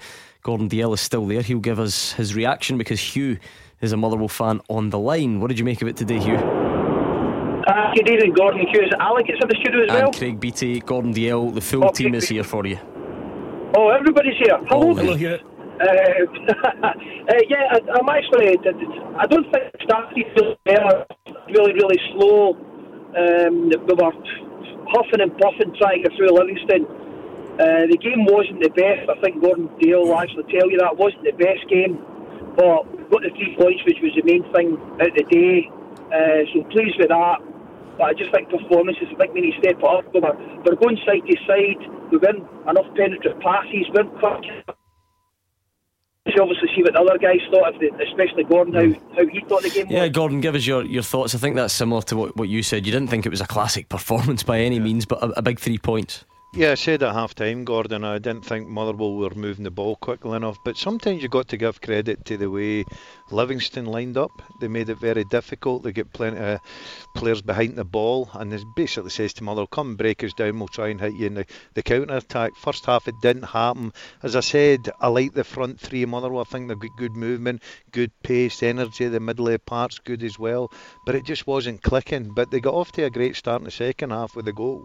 But the minute the game went 1 1, you're looking at both sides. I think for me, the difference this afternoon and the reason Motherwell went on to win the game, I think Livingston settled for a point, and I think Motherwell decided they wanted to go and get the three points. And young Campbell in the middle of park, every time I see him now, he's getting better and better and better. Yeah, he doesn't run the game as he normally does, but his work rate off the ball is exceptional, I've got to say, and he deserved his goal and his winner. Uh, they could have thrown a couple of points away right at the end because I said that Lawson really, if that's a, a, a striker that's banging in goals, he puts it in the back of the net and all of a sudden it's 2 2. But sometimes you've just got to do the. The, the, the ugly side of Yeah. the game and go and work hard and just get in about it and say the most important thing three points. Now, if you look at their week's work, they were very, very good at Ibrox, you've got to say. Unfortunately, come away with nothing. But their home two ga- uh, their two home games, they've come out with six points. Gordon, you can't ask for any Yeah, better. Uh, Hugh, what, what do you what do you make of, of Allan Campbell? Because I think someone actually just sent Alex Rae a message in saying that's 99 appearances, seven goals. He's 21 years of age. In past seasons, you know. Turnbull got a lot of the headlines last season, and Hastie and Cadden got a move and so on. But but the one guy who's just Mister Consistent, that seems to go under the radar for people who don't see him every week, is Allan Campbell. How important is he, Hugh? Uh, Gordon, you, probably remember I'm, I'm on the show quite regular, and I always, as always stated, that Allan Campbell is one of your biggest assets, and it'll be a huge loss to us. As Gordon says there, obviously was at the game. Campbell's energy and commitment is unbelievable. He'll run. He didn't have the best of games today. It wasn't happening for him. He, he wasn't maybe possibly winning the first tackle or even the second one, ball bouncing away from him. But he never gave up. Uh, and Allan Campbell, personally, I've said it on here for easily since he came into the team 18 months, two years ago, will be our biggest loss when he when he moves out. And that's that's something I, I don't want to see. I know Turnbull's moved on, Hastie's moved on, but Campbell will be a, a bigger loss than what those two will. Uh, Alex Rae, Craig Beattie, you can't really argue with, with Motherwell's points return at, at this point in the season. And the crazy thing is, there'll, there'll be a couple of ch- games in there where they might be kicking themselves that they could even have got more. But absolutely, you know, as it stands, that's clearly a return bigger than, than most people expected pre-season. Yeah, absolutely. You know, the, the Ross County one springs to mind there when you were talking about maybe dropping points. Um, and the fact that, that one of the, the biggest clubs in the country in Hearts are, you know, they're, they're, after your manager um, speaks volumes about how they're doing. And I think he deserves a lot of credit today. You know, uh, speaking to Gordon, um, they didn't perform well in the first half. You know, it, it sounds like he's given a bit of talking to at half time. And then they've come out two minutes into the second half, they've got the goal.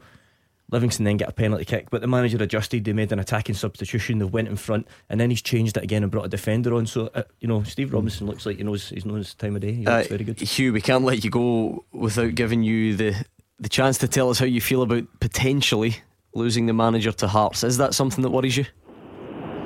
I was speaking to you last night in the show, and I turned and said, I, I cannot see Keith Lasley and Steve Robinson leaving Motherwell. Why would they want to leave something they're building on, especially Steve Robinson? Every time you speak to him, uh, and I do speak to him sometimes at Fir Park as well, and just his enthusiasm, how he talks, how he is, and especially Lasley. I mean, I said it last night. He's been there since the Stone Age. Um, so I can't, I can't even see Lasley moving on. And Steve Robinson says he would only move, if, uh, well, allegedly says he would only move if Lasley was his number two. I personally can't see it happening. I don't. Why would they want to go to somebody? Maybe he's wanted to try a new challenge, but I think he's wanting to stay where he is. Bring the young young boys through, like Jake Scott, keep Allan Campbell there. We've got Barry Maguire still to come back into the team. So I, I can't. I personally can't see it happening. For me, it's um, it's a step up in terms of the size of the club, Gordon. I think that would may well be an attraction. It's a club that's really struggling at the bottom of the table at the moment, and uh, you know finances. You'd obviously get weighed in handsomely. Uh, weighed in, weighed in at Plumpton. technical term. Weighed in at Plumpton. but uh, so money does dictate things, you know, the size of the club. But I take uh, Hugh's point on on board there. You know, they're doing the what they're doing at Motherwell at the moment is really, really impressive. And when you consider they've paid off the, the loan as well to the previous owners, it's, it's a remarkable job. And, and from Alan Bur- Burrows all the way down. What's going to be key is that the conversation that Steve Robinson would then have with Hearts, should he be granted permission to go and talk to them, he then needs to go to Hearts. He needs to find out who he can bring with him. He needs to find out who Hearts want to actually keep there, what his budget's going to be like, what their plans are like, because he's an ambitious young manager. And I would like to think that if it wasn't right for him, then he would knock it back. Having said that, if it sounds good to him and, and it looks like a good opportunity, then I've got no doubts he would take it. He's the logical choice. And as Craig rightly says, it can only hinge now on the terms and conditions. If he doesn't feel right about it, don't do it. But Thank if you feel, yeah, this is the, the club for me, you have to do it. Thank you very much to Hugh in Lanark. Uh, Gordon Dalziel will bid you farewell also. Okay, I'm disappointed with that. I usually stay on the six, but I'm away, boys. Thank you. Have a good night. Bye. Bye. Bye. That will be the quickest he's ever moved yeah. down those stairs at Fir Park. Uh, quickest he's moved since he hung up the boots. In fact, probably quicker than he moved during his playing career as well. But anyway, uh, we wish him well for the rest of the evening. Thanks to Hugh and Lanark. 0141 951 1025. Give us a call. Let us know what's on your mind. Kick off between Hibs and Celtic at Hampden is next. Clyde One Super Scoreboard with Thompson's personal injury solicitors, the league leader for compensation. Talk to Thompsons.com. Teams are in the tunnel at Hampden, the first League Cup semi final of the weekend. It's Hibs against Celtic, Rangers, and Hearts follow tomorrow. Uh, we are still on the open line until six o'clock. We are on Twitter as well at Clyde SSB. I mean, Commons Boy is on here. He's listening to oh. Super Scoreboard in the Beda oil field, Sahara Desert, Libya. Oh, wow. It's a long way to go to avoid me. hoping, hoping to get a link to see Celtic make it 30 cup wins in a row. Let's go back to Hampden. The teams are out. Alison Conroy, atmosphere building. Give us the teams. Yeah, the teams are just emerging from the tunnel here under the floodlights at Hampden for the first Betfred Cup semi final of the weekend. Hibs against Celtic. Three changes for Celtic, two changes for Hibs. So the team's Hibs, first of all, Chris Maxwell in goal, a back four of Tom James, Adam Jackson, Paul Hanlon, and Lewis Stevenson. Then it'll be Melker Hallberg and Josh Vela with the three of Daryl Horgan, Scott Allan, and Stevie Mallan. Christian Doidge, the lone striker for Hibs. For Celtic, Fraser Forster in goal, a back four Jeremy Frimpong, Chris Ajer, Chris Jullien, and Bolly Bolingoli. Scott Brown and Cal McGregor sitting in front of them with the three of James Forrest, Tom Rogic, and Mohamed Elyounoussi. Odsonne Edouard, the lone striker for Celtic. The referee for this one at Hampden is Bobby Madden. Ah, there we go, Hugh Keevins. The scene is set. Take us away. Well, uh, everything favours Celtic. Uh, form, momentum, ability, strength, and depth. Now they have to prove that's the case. Hibs have had a terrible season, haven't won a game since the opening day of the season, but did deny Celtic two points at Easter Road.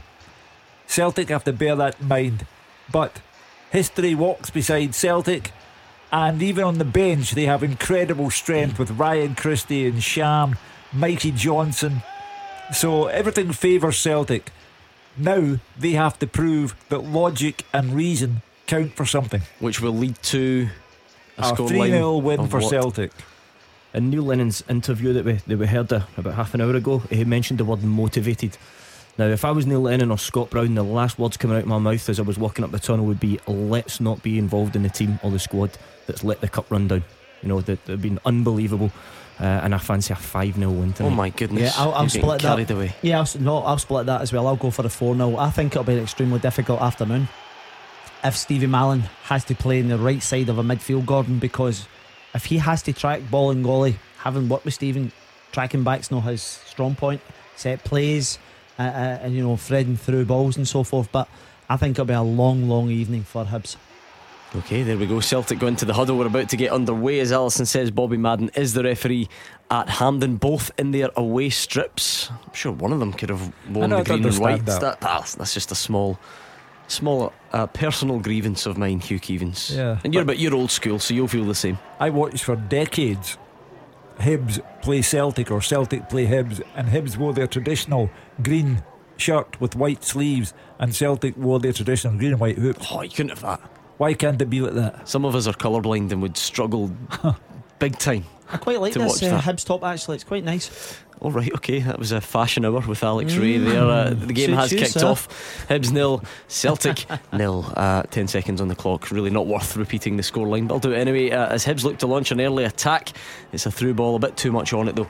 And uh, Fraser Forster, there you go. Hugh Neil Lennon was Yeah. listening to you. League Cup goalkeepers, not on your watch. No, I mean, I- I just don't get it. You know, he's number one keeper because he is the best keeper. So why would you play somebody who wasn't the best? And if you are number two and you aspire to be the best, you don't expect to be given the, the shirt in a semi final as a, a free gift. You have to work for it. Yeah, you've still not answered me as to why they did it last season though. That was another manager. the, the, the, the difference it becomes it's such a specialist position that if Forster remains fit for the rest of the season, Hmm. then you've got your number two goalkeeper who does not get any game time.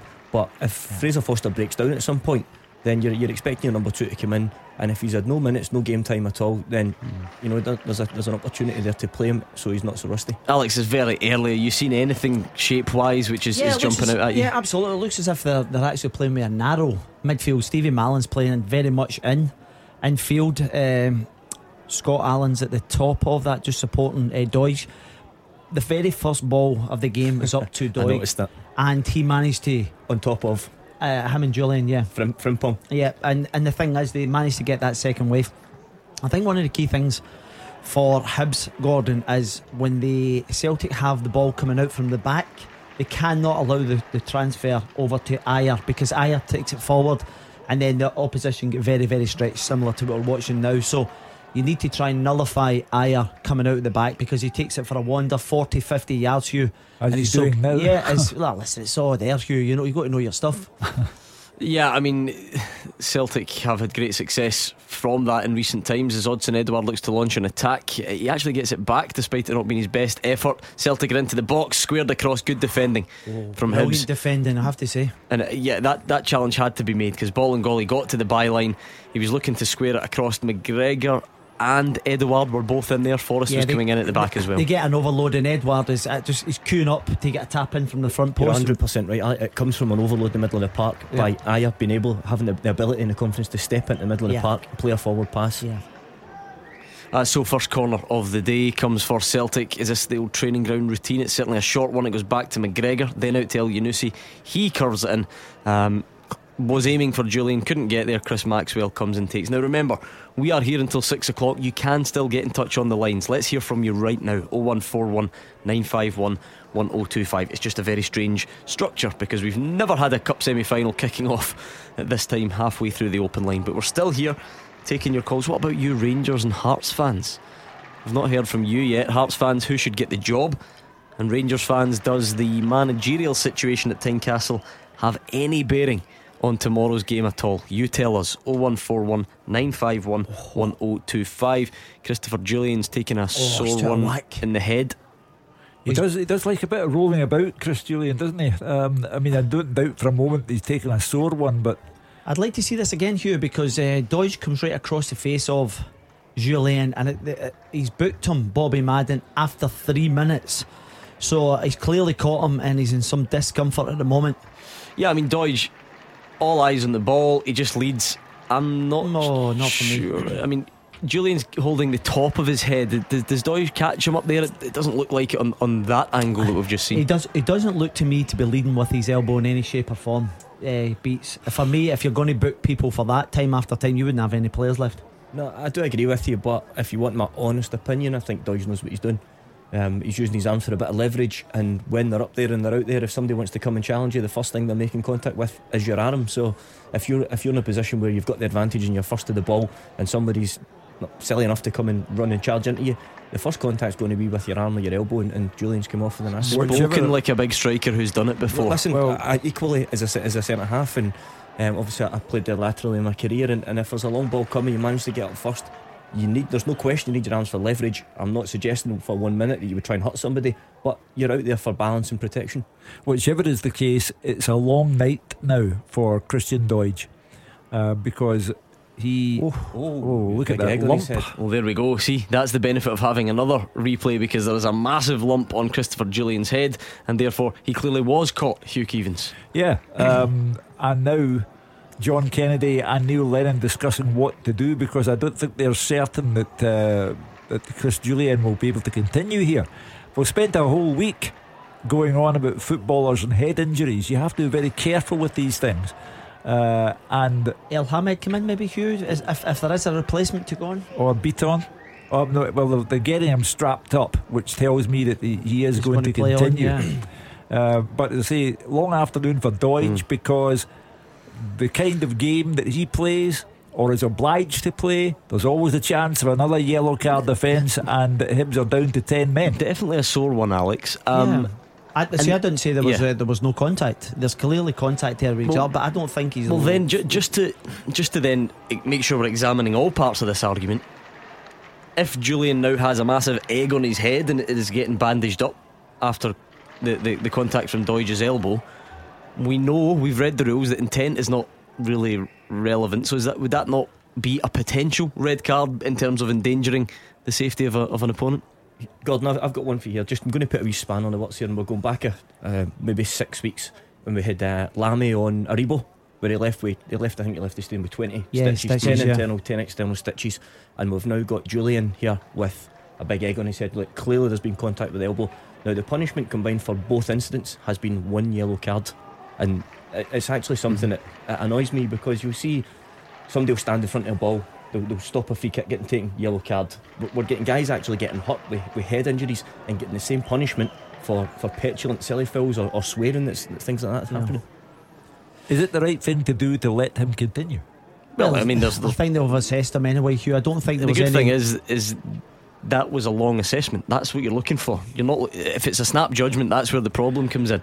But he clearly is is, is he didn't. He didn't look to me as if he had been uh, knocked unconscious at any point. I think he was clearly in discomfort because of the knock. He's well looked after as well by Tim Williamson. Tim's he's brilliant. Got, he's got a wealth of experience, yeah. and uh, no, he's a very well respected man, and um, mm. you know he may well move to a bigger club. Like I say, strange open line for us tonight with the cup semi-final uh, kicking off at half past five. But let's still take a call from Mark, who is in Partick. Hi, Mark.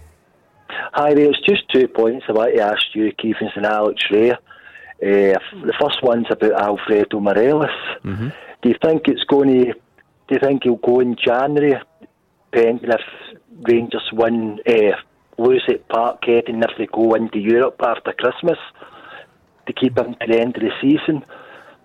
Well, and my second point. Well, let's, do that. let's just take that one first, Mark. I'll let you make your second point. By the way, Hibs have come very close. A curling effort uh, from Daryl Horgan over the bar.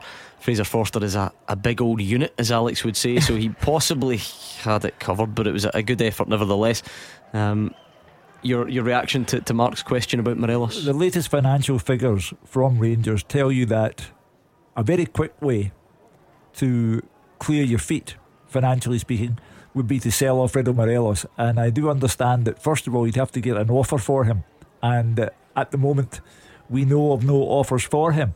Uh, but in January, if an offer came along, it would be one way of sorting out your financial state. However, the other gamble that Rangers are taking with regard to their finances is they're throwing everything at stopping Celtic and Rangers winning the title. Now, that ambition would not be helped by selling Alfredo Morelos. So there is the dilemma. On the one hand, he could clear your feet financially. On the other hand, the loss of Morelos could scupper the title. Yeah. For me, uh, I would be very surprised if um, Rangers sold Morelos in January. I said a couple of weeks ago on this show that I felt as if uh, there was offers for Edouard or Morelos. There would be no uh, benefit. I think you'd be passing on the title to the opposition because of the magnitude of the two players. You know, I think they're really c- critical and key players for them. So I don't see them moving in January. Maybe next summer. You never know. Frimpong dancing his way into the box for the first time, but the cross is overhit and it goes out for a throw in. Mark, what was your second point? Well, my second point was for the Hearts job. Uh, I would actually, my, my tip's probably Derek McInnes. Uh, I think Derek McInnes obviously got away Scots free today, obviously with the Kilmarnock injuries. But Gordon Strachan as well. I mean, Gordon Strachan's got a job and he's got more experience than that guy from Motherwell. Just, yeah, some in, I names think have not Strachan's helped. I think but Strachan would be a good shout. I know he's got uh, like a director of football position Dundee. up at Dundee. Is he not? A, Hib- does he? Is he not a Yeah, Hibs Hibby. fan? Yeah, he's a Hibby. Not Yeah. saying, So not saying I- that would matter. I, thi- I think it'd be a, an opportunity for um, for for them to go be and get amazed him. at Derek McInnes. Hugh. No, no, no. No, that- Derek McInnes is on far too much money for uh, what what Hibs are paying, and with the new stadium and so forth, just signed a new Hearts it contract. was. Remember? Yeah, but it it won't be uh, for me. It won't be. Um, He won't be going there anytime soon. Mark and Partick, thank you very much for the call. We are still here until six o'clock, so get in touch 0141 951 1025. Ten and a half minutes gone at Hampden. Hibs nil, Celtic nil. Not a great deal to tell you about. Chris Jullien suffered a head knock. He is on, he's bandaged up, uh, so it's, it's been a bit of a, a stop start opening to the game. Although Bolingoli's in the box now, but the pass isn't a good one. Second And- time Bolingoli's been in a position uh, to do something, and the, the final ball has been poor. He had the cut back from the byline. I thought the final ball was poor, and he's uh, done it again there. So he, he needs greater composure. Gordon, I'm watching this. I'm watching this uh, develop, and it looks to me as if um, Hibs are so open. You know, in that transition there, there was nobody in the centre of midfield, right into uh, Rogic, and then all of a sudden you've got a left back and forward. That is too open for Hibs liking. More of your calls and more of today's managers coming next.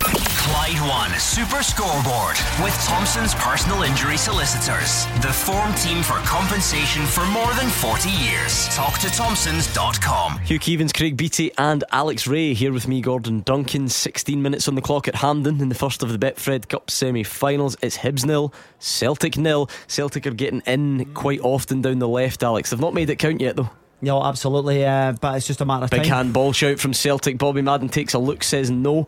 We'll have to get a second look at it. On you go. Yeah, I was just saying that because of Stevie Mallan playing down that side, he's playing narrow, Gordon. And the last time that he get in, he has a look round the corner, and uh, we'll just have another look at the handball. Oh Stonewall dear! handball. Oh, it's an absolute stonewaller, Hugh Keevins, Yeah, especially with the modern rule. If your Yes. hand is outstretched, Paul Hanlon's arm could not be further outstretched, No, and it's no. hit it in the box. It- it's a, you know, how do you begin to describe this? It is It's such an bother, Hugh. obvious, yeah, it's such an obvious penalty. Uh, and Bobby Madden has had a long look at it. He was well placed to see it all. That is a horrendous decision. And we have an opener at Hampden. Who's it for? Goal flashes with one stop roofing supplies. It is for Celtic. The non award of the penalty might still be frustrating some, but they've made up for it just a couple of moments later. And it's Elyounoussi at the back post. Hibs nil, Celtic 1, ball over. Elyounoussi with the header. Chris Maxwell tried his best to keep it out. He couldn't do so, and Celtic have the lead. That is just as well for Bobby Madden. How are we ever to get a break here from discussing referees, their performances? If you're going to get referees who make in matches as big as this decisions as horrendous as Bobby Madden made there, it is a clear cut stonewall, 18 carat, 100% penalty, Yeah. and he doesn't see it. What's worse is I think he's looking at it. Yeah. But do you know what's worse for me in terms of what you're looking at Hibs there? Vela has actually tried to allow the ball to run across him. There's a turnover of possession. James Forrest does a bit of magic on the uh, on the right hand side, stands it up brilliantly to Elyounoussi, who isn't the tallest because it's pinpoint, and he goes back across and scores it with ease. But if you're playing against Celtic, you cannot, as a last line of the midfield, giving away cheap But I'm possession. I'm going to go back and make the point though. Celtic supporters positively hound the media over referees. And you're trying to cut the referees some slack and you're trying to vouch for the integrity of the game. That is an awful, unprofessional mistake that Bobby Madden makes there. If you can't see that, then you run the risk of Hmm. materially influencing big games. And it's just as well that Elyounoussi scores for Celtic right after because it, it takes the sense of grievance for however long out of the air. I think especially now, Alex, because th- they've tried to refine it a bit to make it clear this season. Um, I mean, yes, Paul Hanlon was very close behind Kristoffer Ajer. I don't think he was trying to handball it. However, his arm is straight out. Yeah, He- you know, it's, it's parallel to the ground, and the ball clearly strikes it. Bobby Madden is very close as well. Yeah, Um, he gets a good view at it. I don't think he was obstructed in any way, Gordon. And for me, listen, I don't think it will have any bearing at all. This looks to me as if it's going to be a cricket score because it's wave after wave. Hibs are being overwhelmed, and that handball will not even come into the equation further down the line. Yeah, James Forrest into the box, couple of step overs. Frimpong alongside him ends up sort of taking his space, and the, the ball goes out for a corner kick to Celtic. Well, they've started to, to really take a stranglehold on the game. Hibs started reasonably well. There was the long delay for the injury to Christopher Jullien. You thought that might break up Celtic's momentum, but they now have Hibs in a headlock. It is whipped in. Hibs just about get ahead on it. It goes out for a throw in. Gordon, see, just on that phase of play where you, you had mentioned that Frimpong had kind of gone in overlap as well. Uh, I know he's only a young lad and, and, and I've been raving about his performances so far, but it's something that he's going to really have to learn as, as a fullback as to when to support, when to overlap, when to just provide some support from deeper. James Uh, Forrest didn't need him there, did he? He didn't need him, occasion? and he took bodies in there, and, and he ended up forested to slow the game down. The flag stays down. Edwards into the box. He clips it across. Sam, we've got a second at Hampden. Goal flashes with one stop roofing supplies. And it's Hibs nil, Celtic 2. No stranger to a goal in big cup games at Hampden, and it's Callum McGregor. It was a long ball. Paul Heckingbottom looks furious. Is it with the officials? He was expecting an offside flag. We're going to get a second look at it. He does look like he's offside. Yeah, I think Hugh he's off. I think he's off. Um, he keeps it in. Edouard clips it across, and McGregor makes the finish. So it's fair to say the officials are having a nightmare here. You Yeah. know, uh, yeah, but as I said, it will not make a, a, a difference. They have been totally overwhelmed. They're all over the place. Their shape's all wrong. Um, Edouard has probably just strayed offside there, but Callum McGregor betting for the middle of the pack so, again. so within 20 minutes, Hugh, Celtic are two up. The second Yeah. one maybe shouldn't have counted because Edouard looks offside, and they've also been denied the stone wall penalty. So it's been frantic to the say the worry least. you always have is that did the referee forget about the offside decision to balance Well, out? no, because it's the assistant, ref, it's the assistant who needs to put his flag up, and he's looking right along the line. Anyway, the uh, Doesn't suit your argument, Hugh. No, no, no, no. They're foolish counter argument, if you ask me. Bringing up a minor detail like that, the linesman not putting his flag up. Um, but it, it will be, to use one of our regular callers to this programme, it will be what Celtic want it to be now. It sort of looks that way, even though James Forrest horribly misplaces a pass on that occasion. Doidge looking to go over the top. He actually does pretty well. He's got three Celtic players for company, uh, and he manages to keep it. Um, let's just because we finish off at six, we've only got a couple of minutes left. Let's turn our attentions quickly to tomorrow's game between Rangers and Hearts. Any impact at all on the game by the fact that Hearts are managerless, Craig Beattie? Um, I think it might create a little bit of freedom among the Hearts players. I think the domestic, the league pressure is off because they've been so poor in the league. So it's an opportunity for them to go to Hampden, um, where they've had success recent, uh, fairly recently anyway. Um, and and again, similar to, to Hibs, um, it's a bit of a free shot because Rangers are favourites. Everybody's anticipating Rangers going through, um, and it's just an opportunity to go and express themselves. Yeah, listen, I, I agree with Beats in terms that it may well free them up, but if, uh, as you touched upon earlier on, if Rangers manage to uh, kind of get their kind of passing possession based game going uh, with the form they're in, I, I expect Rangers to run out comfortable winners. Any impact at all, Hugh, from from the the managerial situation? Can that can that lift Hearts? No, I, I, for me, I cannot see how losing your manager and the assistant manager saying my first feeling is a sense of guilt because none of us performed to the level that we should have performed to for him. I cannot see how all of that transfers into a more positive Hearts by Sunday afternoon. Yeah, absolutely. Eh, what are the what are the team selection headaches, dilemmas, considerations for Steven Gerrard, Alex? Morelos plays, I take it. Yeah, without a shadow of a doubt, Gordon. He uh, he have to play him know, in the big games. Uh, the one game that he didn't play him was the Old Firm game. For me, that was uh, uh, uh the wrong call. I think uh, Ryan Jack, I think Steven Davis will may well come into the fold as well tomorrow. Who partners them? Two in the midfield. You have Kamara, you have Aribo. I think uh, Ryan Kent may well come into the fold tomorrow as well, Gordon. So they've put potentially a couple of changes uh, for Steven Gerrard. This at Hampden at the moment is one way traffic. Yeah, and uh, Celtic have a chance for three. Christopher Jullien, highest in the box, gets the header on target, saved by Chris Maxwell. Hibs are totally overwhelmed. And again, Alec, standards, levels. Yes. It's about who has the ability, the strength and depth. That's why Hibs are two down. That's why Hearts will lose tomorrow. You just can't throw a light switch and all of a sudden ordinary players become terrific players. Yeah, I think I think something you touched on a couple of years ago, Hugh. If Rangers and Celtic, when they're playing, they turn up and they play to 70 80% of their potential, they win every game. Yeah. And everybody else is fighting for the, the scraps from the top table. The thing about this one here, uh, Celtic look as if they are really hungry for it. And that's Yeah. the one thing. At, at Aberdeen, they were really hungry. Uh, I'm told that the intensity level dropped a good deal against St Mirren in midweek, but the, the hunger, the intensity is there today. Yeah, I, I, one of the key things for me as we talk about the key players, the the way that James Forrest has actually started this game is so Mm. impressive on the front foot, and he set that second goal up brilliantly for Elyounoussi. It was pinpoint right on his head. And when you consider the goalies are a good save, uh, and the penalty decision of the season so far to not award the penalty, Celtic could have been three or four up. Uh, that's us. We're off here at six o'clock, same as we are every Saturday. You can blame the folk who schedule these Betfred Cup semi finals, but nevertheless, at the moment it's Hibs nil, Celtic 2, and then tomorrow a massive game between Rangers and Hearts back there at the National Stadium. In the league today, Motherwell and Aberdeen were the big winners.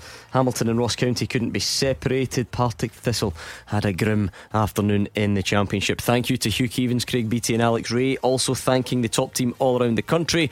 The biggest thanks, as always, goes to you. Thank you for listening. Thanks for your calls and your tweets.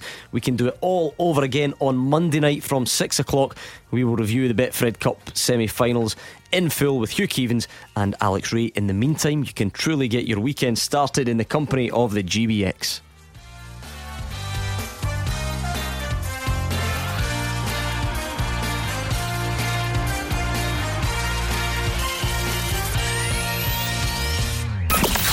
One Super Scoreboard with Thompson's personal injury solicitors. The form team for compensation for more than 40 years. Talk to Thompsons.com.